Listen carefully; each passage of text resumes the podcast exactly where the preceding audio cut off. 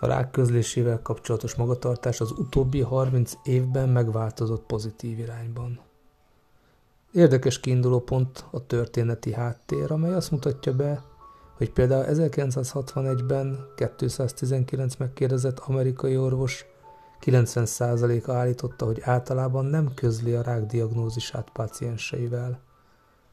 Egy 1979-es hasonló felmérés az Egyesült Államokban azt mutatta, hogy 98%-a támogatja a diagnózis közlését a beteggel, és minden megkérdezett szeretne tudni arról, ha neki magának lenne rákja. Az Amerikai Kórházak Egyesülete által 1972-ben közzétett betegjogok sorában hangsúlyos szerepet kapott a páciens személyes felelősségének és autonómiájának az elve, amely kiegyenlítődés jelentett az orvos-beteg kapcsolatban. A hagyományos, paternalisztikus orvosi viszonyulással szemben, amelyben az orvos döntötte el, hogy közli a beteggel a diagnózisát, avagy sem. Az 1970-es, illetve 80-as években Nyugat- és Észak-európai országaiban és a pácienscentrikus együttműködés és közös döntésre, felelősségvállalásra alapuló attitűd és gyakorlat váltotta fel.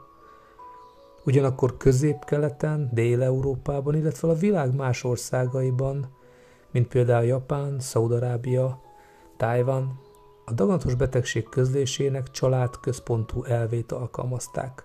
A beteg legfőbbnek vélt érdekében elmulasztották a személyes diagnózis ismertetést, az orvos csak a páciens családtagjaival közölte a diagnózist. Dél- és Közép-Kelet-Európán az orvosok kevesebb, mint 40%-a vállalta a daganatos diagnózisok közlését, míg észak-európai országaiban ez az arány több, mint 80% volt.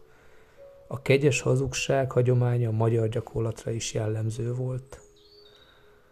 Az elmúlt évtizedekben jelentősen megváltozott hazánkban is a daganatos diagnózis közlésével kapcsolatos gyakorlat, illetve a jogi és etikai környezet, amelyhez az új jogi szabályozás, az új egészségügyi törvény megalkotásán túl nagymértékben hozzájárult Magatartástudományi Intézet munkatársainak kutatói és oktatói munkássága, illetve az Onkológiai Intézet elméleti és gyakorlati onkopszichológiai képzései.